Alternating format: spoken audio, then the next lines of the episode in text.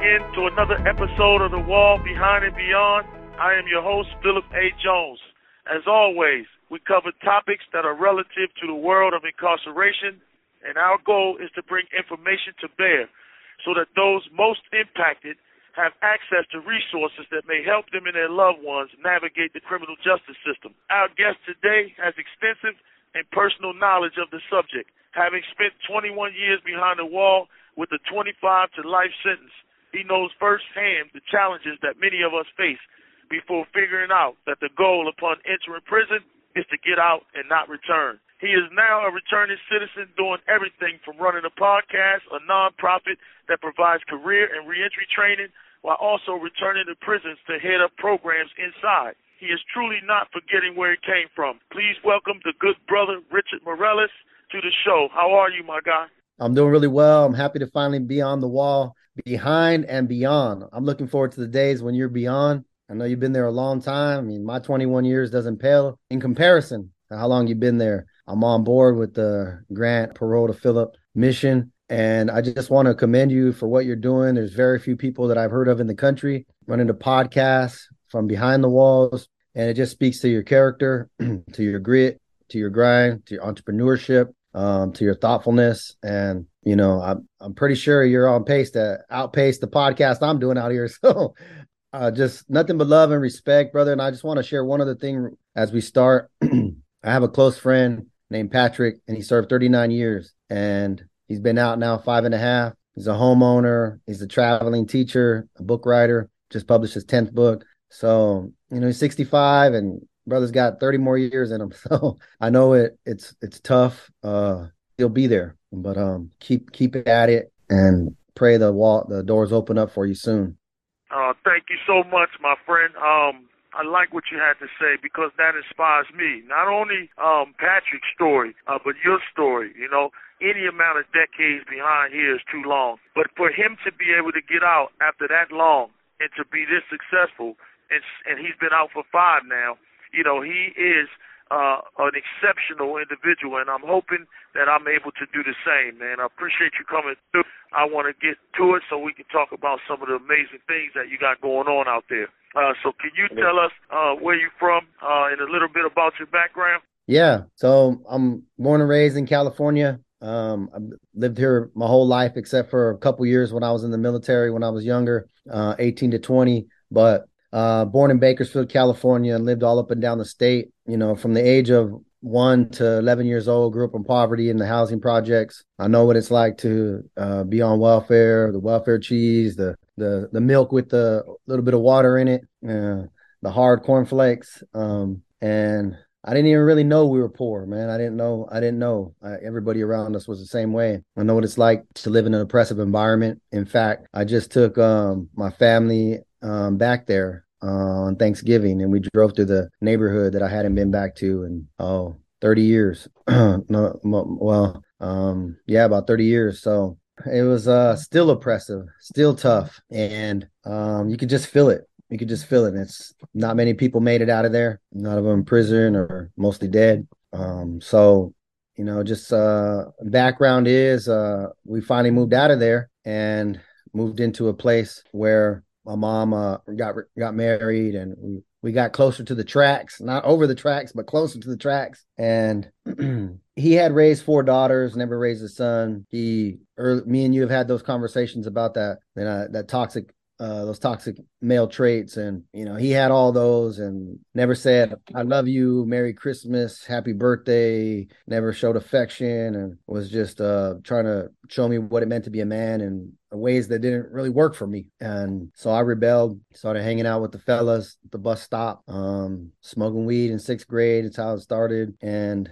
you know, that all that affection and acceptance and attention and affirmation that I had from my mom growing up, um, pretty much I felt was lost. Uh, and so I began to get it from the neighborhood, from the fellas, and uh, stayed on that pathway. Um, not was never really formally jumped in as a gang member, but hung out in all circles of those practicing criminality, and somehow barely graduated from high school and already went down a, a terrible path. Thankfully, I had an uncle who had worked for PG&E for 40 years, sat sat me down one day, said, "You're headed nowhere fast. You're you're all sucked up in drugs, and you need to get out of here. Let me help you." And I was like, "What's what's your what's suggestion?" So he he took me down to the MEPS and I signed up for the Air Force, and that's where I was for two years. But my thinking was still the same and I had no transformation in my thinking. And so the first chance I got to come back to California, I started drinking and drugging again and eventually was separated after two years. And that was really the only positive thing that I felt that I could give my family was that I had learned how to be uh, an electrician in the Air Force. And so when I got separated, I didn't tell them. I was ashamed. And I tried to keep up the facade that I was still in, and I really wasn't. and instead of, you know, looking for another career pathway out here, all the guilt and shame and blame, I just uh,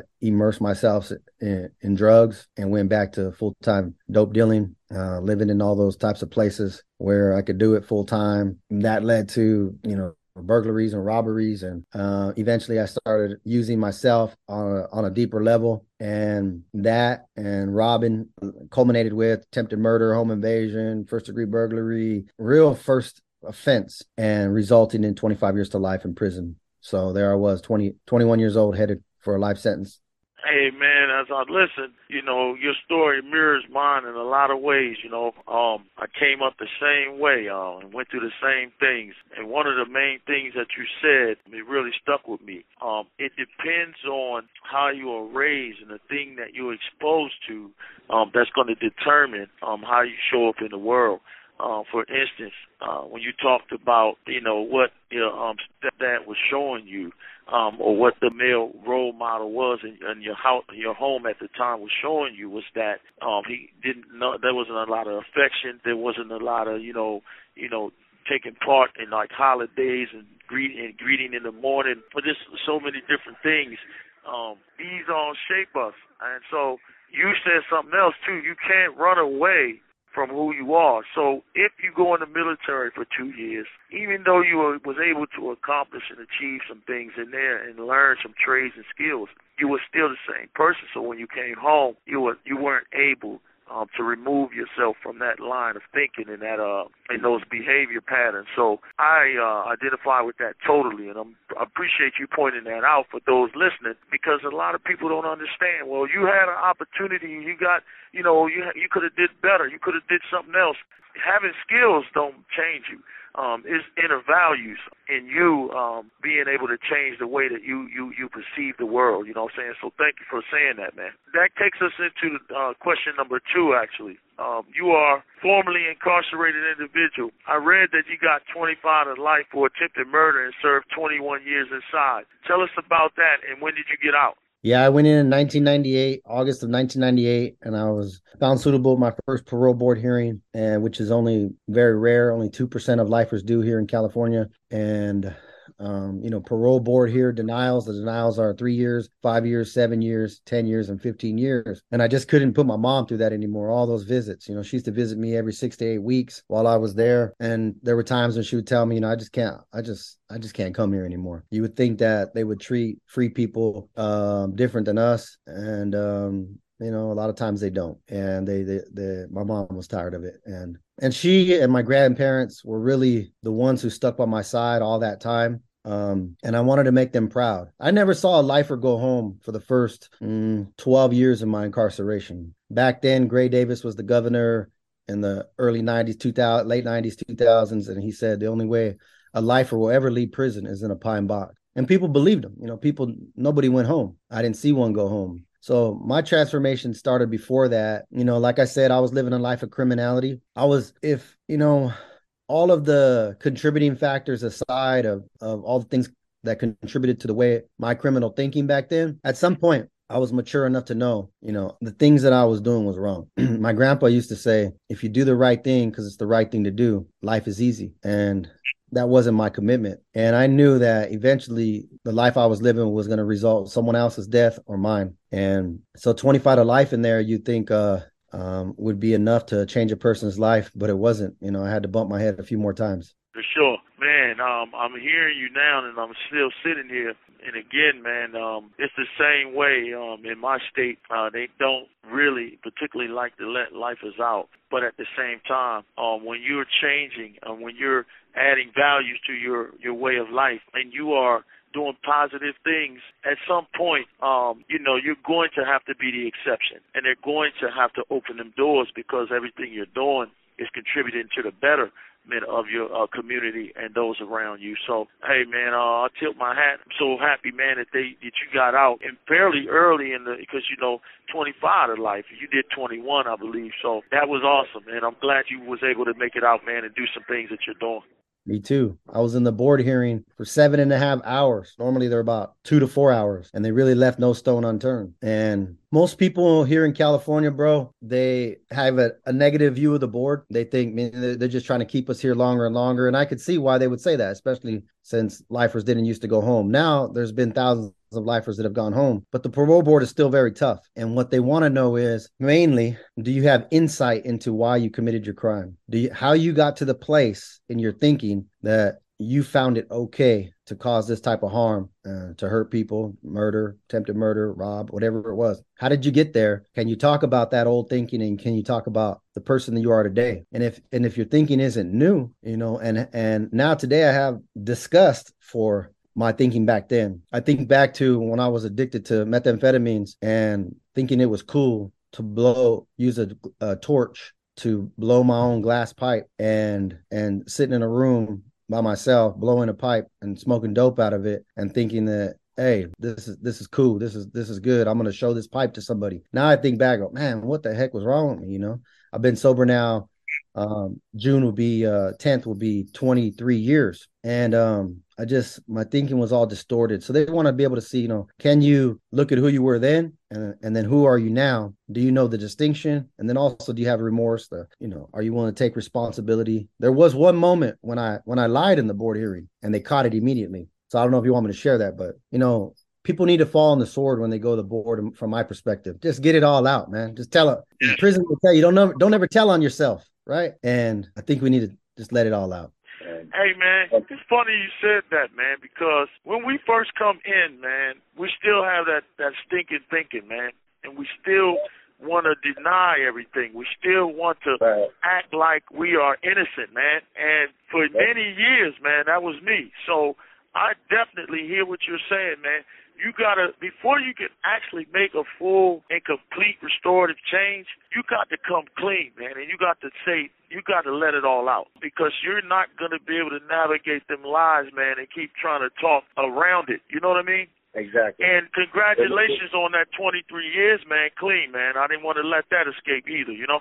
Yeah, it's been a journey. You know, uh, out here I see people drinking and partying, and the saddest thing is a lot of a lot of lifer friends or people who did a long time, brothers I knew, were sober in there a, a long time. They came out, hey, it's legal to smoke weed in California, and sure enough, it is legal right? But what I see with that is these brothers who had so much talent to be on, you know, on the radio, easy. I knew brothers who rap like Drake, you know, poets, guys who could be engineers, brilliant minds, musicians. But what I see is when they start going back to that, they lose their ambition. Now it's about I go to go to work, get paid, come home, sit on the couch, watch play video games, smoke bud, and it's like, man, all them visions, all those dreams, they'll end up in the graveyard. So for me, I like who I am, sober today. Yeah, it looks it looks fun when everybody's partying and all that. But hey, it's been a long time for me, and I appreciate who I am sober, so I'm gonna keep it that way.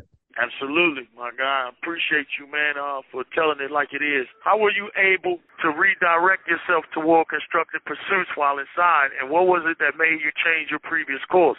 Man, I'll I'll I'll I'd be remiss if I didn't give God some glory for the work he did in me. I'll tell you, bro, that you know a lot of people talk about. They think even my own grandma when I when I told her that I had given my my my life to God, my mind, my heart to God. At first, she's like, "Don't tell me about all that God stuff. You know, uh, you're just doing that to to get more time off your sentence." a lot of people out here don't know that that they don't give you time off for becoming a Christian or or having having uh coming to some faith uh in there. They, there's no time off for that. Um and and then they'll say, "Oh man, you know, you you oh you got brainwashed by that stuff." Well, for me, I, I go with it. I say, "Hey, I needed my brainwash. I was jacked up." The the way the way it was, bro. I never injected uh drugs into my arms out here. I, I snorted it, I smoked it, but when I got to prison, I got introduced to needles. You have one minute left. We'll uh, pick it up on the other side, man, and you can finish that, man, because that's an important part right there that I definitely want the listeners to hear about. So uh, let's pick it up on the other side. Uh, we got Richard Mireles. Stay tuned.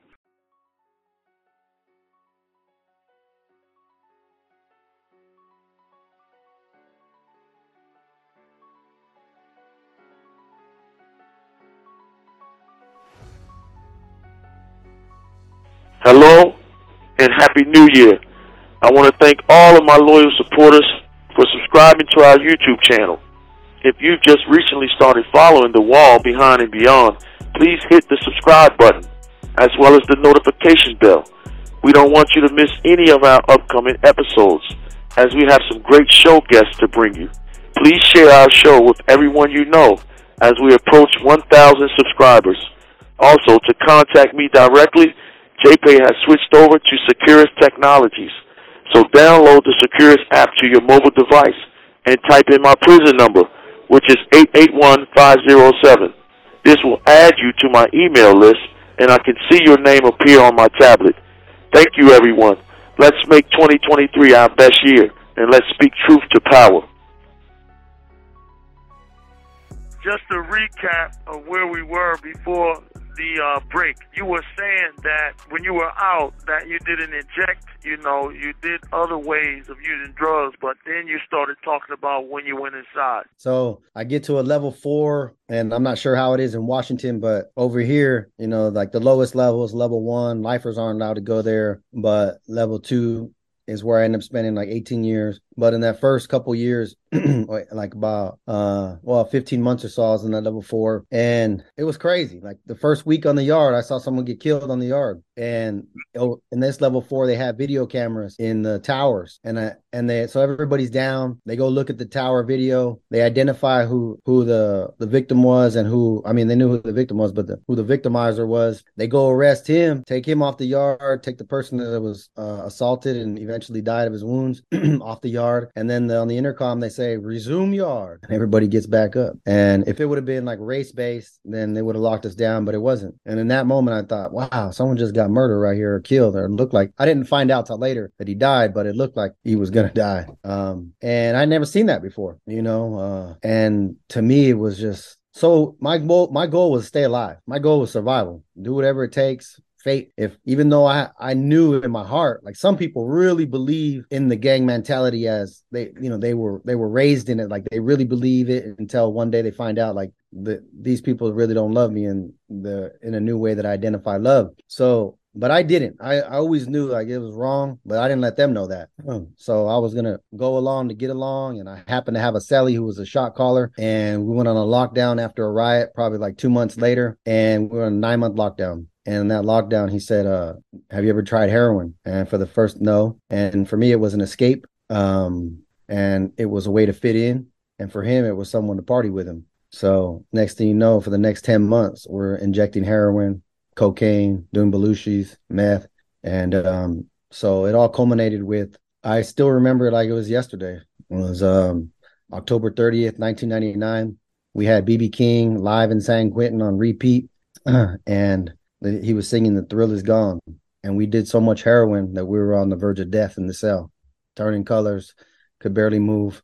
My cellie, the only thing he could say was, Don't let me die. And in, in my mind, I was thinking, Don't let you die. I'm dying. My heart was going slow. Um, and I just laid there. And it was like in the movies where you, your childhood flashes through your eyes, your mom, your her voice flashes through her eyes.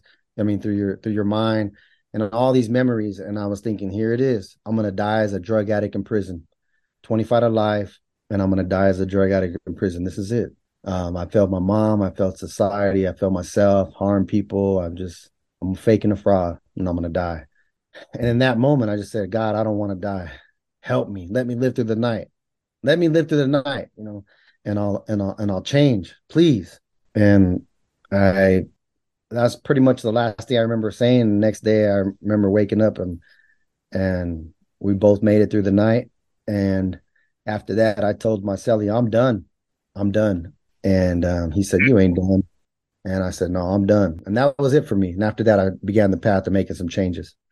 That's what's up, man. And um, you know, that's a powerful story, man, and a powerful testimony. And I just want to tell all the listeners that he he is telling the truth because, you know, I'm from Maryland, and you know, I I was caught up heavily in the gang activity uh, for a long time, many years in prison.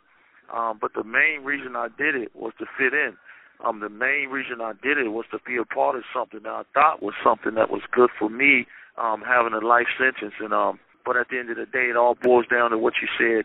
With our old way of thinking, that's not love. What you expecting to receive, and what you, because they are also traumatized and they don't know nothing about that either. So, um, you end up in a lot of situations that um are destructive to you, but also um it hurts your family and your loved ones who want to see you come back home.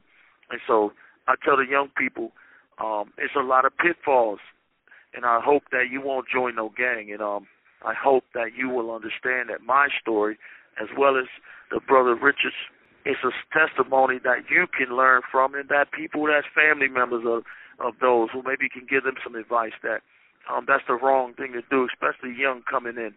But man, to hear you say that you were on the verge of dying and then you woke up the next morning, thank God, and you were you quit and you said I'm done. Um, that took willpower and strength, man. And um, like you said, it was God, man, in the plan. You know. Absolutely. You know, uh, after that, I did everything I could to get to a, a, level three, and when I got to the level three, I entered the yard, uh, letting the powers that be know I'm not living that life no more. And I knew there would be, there could be consequences, and God, God kept me there as well because you know I went over here. If you say um, you're going to pursue that different life that's not with the what not with the gang then um it's like all right don't let me catch you fighting gambling smoking drinking looking at pornography the moment you the moment you go want to you you want to live in both worlds we're coming for you two on one get stabbed so you know a lot of it was fear based you know toe the line and but really i did have a heart uh for change and for God. And to do it as a 22, almost 23 years old is rare. But over time of standing my ground, studying, I, I had never finished a book before going to prison. I had never, I had dreams of going to college.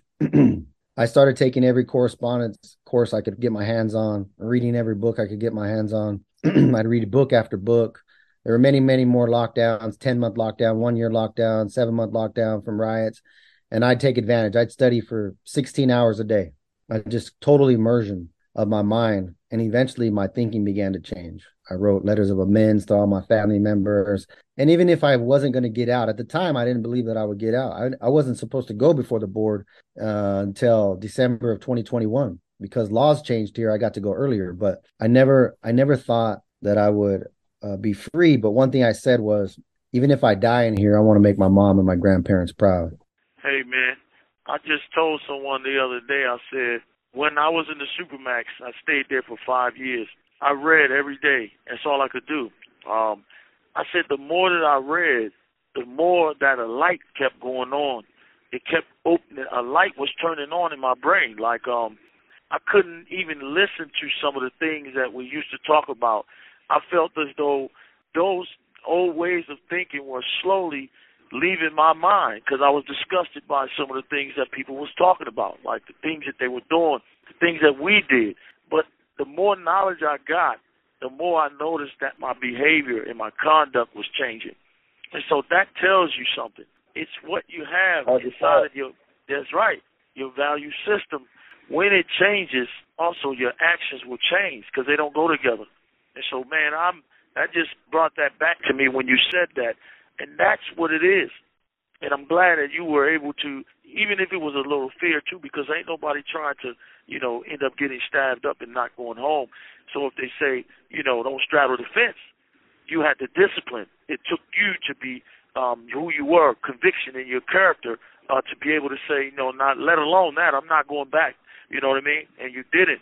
So I want you to uh, tell our listeners about crop if you don't mind, its mission okay. and why you created it. I want to say something about Alsa real quick about what you just shared. Um, absolutely. Like the discipline to be able to have those conversations. You know, someone once said, "Courage is fear that said its prayers." And sure enough, some courage is needed. And what helped me to be courageous for the first time, I read there was a section, a Dr. King section of books in the library. I started reading all his books. And I read the speech there. There was a book with all of his speeches. And later on, I got to hear the audio. But on the night before he was assassinated, he gave a speech. And the one that says, I may not get there with y'all, but I've been to the mountaintop and I've looked to the other side. In that speech, he says, he's he's like predicting his own death, assassination. He says, and for the person at my funeral who gives a eulogy, he said, tell him not to speak too long. He said, tell him not to speak about my three or 400 awards. That's not important. And if you want to tell him that I was a drum major in college, don't tell him that I was a drum major in college. Tell him I was a drum major for justice. Tell him that I tried to love somebody. Tell him that I tried to leave this world a better place. And when I read that, that be that and some of the words from other other leaders, but especially that, that was a motivation for me to say, you know what, even if uh I may die in here uh, before getting out, but um I'm gonna I'm gonna take a stand. It may mean, you know, being harmed, it may mean being killed, but he gave me that courage to him and other leaders that I read gave me the courage to go and have the conversations. And you know what? People I got more respect for that. And over time it was the so-called hardest of all gang members that would come to me and say, Hey, can you help me get in college? Or can you help me get in this group? Or can you pray for my mom? You know, so um, but I, I, I wanted to add that real quick because um, a lot of people think they can't. I can't change. I can't. You can, but are you willing to? Are you willing to be courageous in the face of the consequences, like other men have and other women have? Mm-hmm. Hey man, that's real talk. Um, I couldn't have said it better myself, man. You broke that down, and uh, I love what you said, man. While um, when you read about what Dr. King stood for and how he was talking, um, it triggers something in your own mind um, to basically stay your course. So, you know, what you've been doing, a lot of things, man, since you've been out. And I'm looking at it and I'm saying to myself, this is exactly what I want to do when I get out. This is exactly how I want to, uh, you know, present myself to the world on the other side. And so I thought right. about your organization, man, and um, your it's CROP, C R O P uh, its mission and why it was created. So I would like for you to share with us something about that. Yeah. So around 2010, 10, I met three other guys uh, who became my closest friends and still are to this day. Um, at the time, I just got my A degree with a 4.0, and I was pretty driven like you. Um, and you know, I was willing to do everything and anything for my freedom. And um, starting groups, started a Toastmaster, started a Criminals and Gang Members Anonymous, just starting programs and doing this. And I met these other guys, and they're hands down all smarter than me, but they were thinkers, they were movers and shakers, they were willing to live against the antisocial prison politics, and started hanging out with them. And we had this idea of starting the island of transformation, where we would invite others over to our island, and one day we hope that our small island would become the big island and then those who are committed to criminality, we just keep inviting them over to our island. So over the next 10 years, nine years, um, we became state certified alcohol and drug counselors. We got our bachelors and they got their masters. I'm, I'm still five classes shy of mine. And they got their, um, we became transformational coaches. We are blessed to have a team come in and, and train us to be coaches. And um, so they, um, we just, we just formed a brotherhood, man, you know, to, I, I say this, and sometimes my family gets a little bit offended, but I have a, a deep bond and love in my heart for them more so than the majority of my family. They they are my family. I say today we have relatives and we have family members, and those are my relatives, and these this is my family. And we had this audacious idea, Phillip, to come out here. I was the first one on my team to get released. Today we have 21 employees at CROP. And our idea was to come out here and see how reentry is not be done right see all the flaws, see the siloed system, see how we're still being treated as subhuman beings, even though we're free, see how the in general people think we're only worth the sweat off our backs and we're only worthy of gig economy jobs and we wanted to bust that all up we wanted to bust it up with our with our um, entrepreneurial way of thinking and end recidivism through providing somebody with professional workplace skills, leadership development, next level leadership development, digital literacy, financial literacy, the things that we don't we didn't know. We didn't like you went in at 19. Now, you know, 30 32 years later, do you know how to write a check? Do you know how to own a home? Do you know what it takes? Most of us don't know. So we have to learn.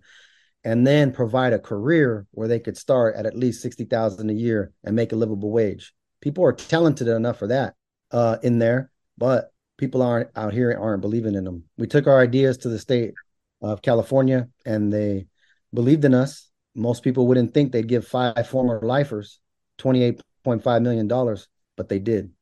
They did because of our authenticity, credibility, our business plans. And so this next month, we're opening up uh, our career campus in Oakland, five condos in a nice area where everybody will not be shoved into a room with six other people, but have their own room, their own bathroom, their own laptop, uh, their own kitchens, brand new facility. And we're going to give them while they while they get a year of housing and all the other training, um, on a seven seven hour day. They're we're going to give them a thousand dollars a month uh, stipend while they're there. And um, so far, 1,300 people have gone through our programs in total, and no one's ever gone back. No one's ever gone back. Why? Because we treat people with dignity and humanity and believe and see them for who they could be and help them live from that from that perspective, right? Instead of one that is uh, you know, you'll never be nothing. You're not good enough, you're not smart enough, all that kind of stuff. Hey man, congratulations on that man and you're right reentry is not about just giving them a bus token and a job uh, referral, right? You you guys cover the gamut because you've been there, and so what you're doing is you're asking yourself, what is it that I needed? What is it that if I had it, I would have been successful? And I hear you, and I saw some pictures of that that academy you got. It looks so good, man, from the outside, man. I'm like, man, I want to live there. you know what I'm saying? Like, uh, so uh, you think I think you covered it all. We talk about that in here too when we talk about reentry. What is reentry, and why are most reentry uh, organizations not successful? Because they're leaving things unappropriated, um, and so you guys are covering it all, man. And I think that that's why no one has went back because you you took them out of the environment of chaos, and you also put exactly. them in an environment of safety. So now they have the space and they had a peace of mind to learn, to grow, to develop.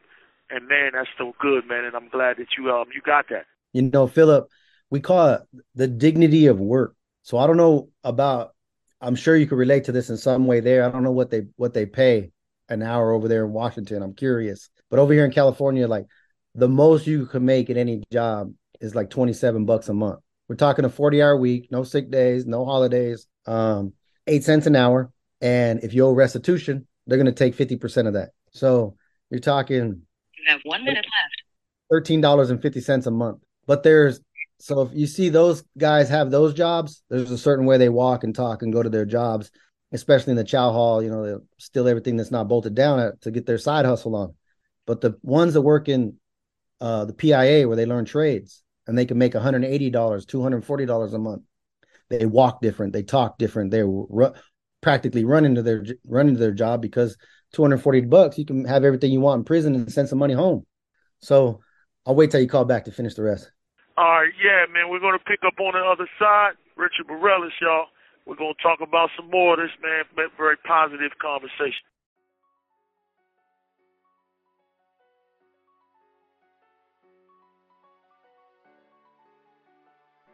Hello and Happy New Year. I want to thank all of my loyal supporters for subscribing to our YouTube channel. If you've just recently started following The Wall Behind and Beyond, please hit the subscribe button as well as the notification bell. We don't want you to miss any of our upcoming episodes as we have some great show guests to bring you. Please share our show with everyone you know as we approach 1,000 subscribers. Also, to contact me directly, JPay has switched over to Securus Technologies. So download the Securus app to your mobile device and type in my prison number, which is 881507. This will add you to my email list and I can see your name appear on my tablet. Thank you everyone. Let's make 2023 our best year and let's speak truth to power. Back on the other side, Richard Mireles, you were talking, brother, and I wanted you to get back to the thoughts that you had uh, because you were you were heading somewhere. Yeah, I just want to say that that the concept of the dignity of work. So with those with those fellows who got to make 180 and 200 dollars a month and 240 dollars a month by creating, you know, doing uh, carpentry or uh, working on a CNC machine or there's certain trades, right? But there's there's only a limited amount of people who can get back there to work. They they shifted to carry themselves in a different way once they started making a livable wage um, in, for prison. I mean, for prison, hundred dollars, you know, it's, it's, pretty it's pretty good. Um, and um, you know, I, I'm for making minimum wage in prison at least, but whatever it is, what it is. I'm so I'm speaking from the perspective of the system as as it is now. That said, out here, if you you made a good point a minute ago, if you come out making 15 18 dollars an hour you can't survive on that. So where are you going to live? You're going back to the neighborhood right? And now you live in a, a drug infested gang infested apartment coming out after years in prison. There's a lot more temptation to go back. Not saying that it, you have to but um you know you're more prone to being assaulted or different things or so if a person can make a livable wage and that's our premise then they have the funds to become a homeowner to do things for their community. I've been able to pay my parents' mortgage. I send my my family my my sister money for her kids for school supplies and for their school clothes. Man, that feels good. You know, it feels good to be able to to be able to do that. So there's nothing in me that wants to go back. My thinking has changed, and you provide a livable wage to back that up. People don't want to go back; they want to thrive. That's what's up, and I love that, man, because that's what I try to explain and break down to people who don't know about prison or have any experience or any loved ones inside, um, they wonder um, why people keep returning. Recidivism has a lot to do with someone not being embraced by society and coming out and having a living wage, like you said. Um, if you don't have it, um, there's only a few alternatives, and so if you don't have any support, um, you're probably going to end up, like you said, right back in the same environment, ending up in the same places. So that's a key point that I want people to take away. And and speaking of that, um, what would you like um, our listeners to take away from the interview? Because what you're saying is a lot of powerful things, but I know um, that those listening uh, could benefit from a lot of it. Well, for those listening, you have loved ones who are incarcerated. I'll say the number one thing is don't don't lose hope, even if they're still uh, caught in the midst and living a life that's not conducive to their freedom, they can change. Uh, it was the love of my mom and and other people inspiring me to make changes. Continue to inspire them, motivate them, and in time, um, anybody can change. I've known men that, that they live all the way in the gang lifestyle, everything for 20 years, and then after 20 years, they said that's enough. So I wouldn't give up hope. Um, continue to pour life, and for those who are incarcerated, do all that you can to set yourself up to get into a position where you could be free. I always say I had to learn how to be free on the inside before I could be free on the outside. When I was able to do that, surprisingly, I think most people in there they want that change. So we think they're going to judge us. We might get stabbed. We might get hurt if we go against the culture. But if you carry yourself in a way where you're really about it and you're really living that life, I think that from my perspective, a lot of people get another level of respect. And um, to where even um, and nobody want to do anything to you. They want you to go home, you know, because that dude's really changed. He's really a changed person, so we want you to go home. I've experienced that. The other thing is, men need to come out, especially I say, especially the men. When I go to the Capitol, I've been on 90 legislative visits now, been a part of changing five different laws. When I go to the state capitol to be a part of changing laws, 90 85 to 90% of the people there that are working on legislation are, women, are women. The mothers, the sisters, the daughters, the grandmothers, the wives, the girlfriends. Where are the men? The, the men that were in prison complaining about these laws not changing come out and we get a job, we get in a relationship, and we could care less about all those we left behind. We can't have that perspective. If we want true change, um, we have to get to the point where we're involved we're involved in the process long term. That's what's up. Hey man, we say that every day around here, man. Don't complain, man. Take action. You know, get involved. Um, and so I'm glad that you brought that up because that's something that. Uh, and also, one more thing to add on to what the brother was saying is that don't give up on us. Um, everyone has redeeming qualities, and at some point they're going to get tired of the way they're living. Um, uh, old head told me one time. He said, "Dissatisfaction is the prime motivator for change." And so one day when you wake up and you're just tired of it, you're going to you're to change and you're going to you're to say I'm done. So just don't give up on your loved ones and try to understand. You know what I mean? Um, rather than pass judgment. How can our listeners follow you or learn more or get involved with crop or anything else that you have going on? Yeah, they can go to our website. It's at croporganization.org. We have an application on there. Right now, it's for those in California, but we have an application for those who are paroling to the Bay Area or to the LA area, where the most people parole here in California, and they could sign up to get involved uh, in our program where everything is um, um, set up like a career campus, like college. You know, we want them to thrive. And so, croporganization.org, we're on uh, all social medias as well. And I took a little break from doing the podcast, but the Prison Post podcast is on um, different podcasting platforms and also on YouTube. And we want to have some guests. Phillip, I'd love for you to come on as well to share the work that you're doing from inside there. We want to highlight incarcerated people who are living transformed lives and ready to come outside of prison and hit the ground, moving and shaking, willing to make a difference in other people's lives, you know, and, and being responsible citizens again. Um, that's what we want. No doubt anytime, brother. You send me the invite, I'm there. Uh, we got to work out a schedule, uh, but most definitely, man, you know, and I thank you, my brother, for the phenomenal work you're doing out there and for stopping by, man, and just giving your perspective, man. Stay up and keep doing what you're doing. Absolutely. Thank you again uh, for having me on the wall, um, behind and beyond. I'm going to keep you in my prayers, bro. You got the world at your fingertips when you come out and it don't matter what age you are. you got a lot of life in you. You got that drive, that grit, that grind. Life's gonna be good, and I want that for you, bro. So God bless you. Take care. God bless you too, man.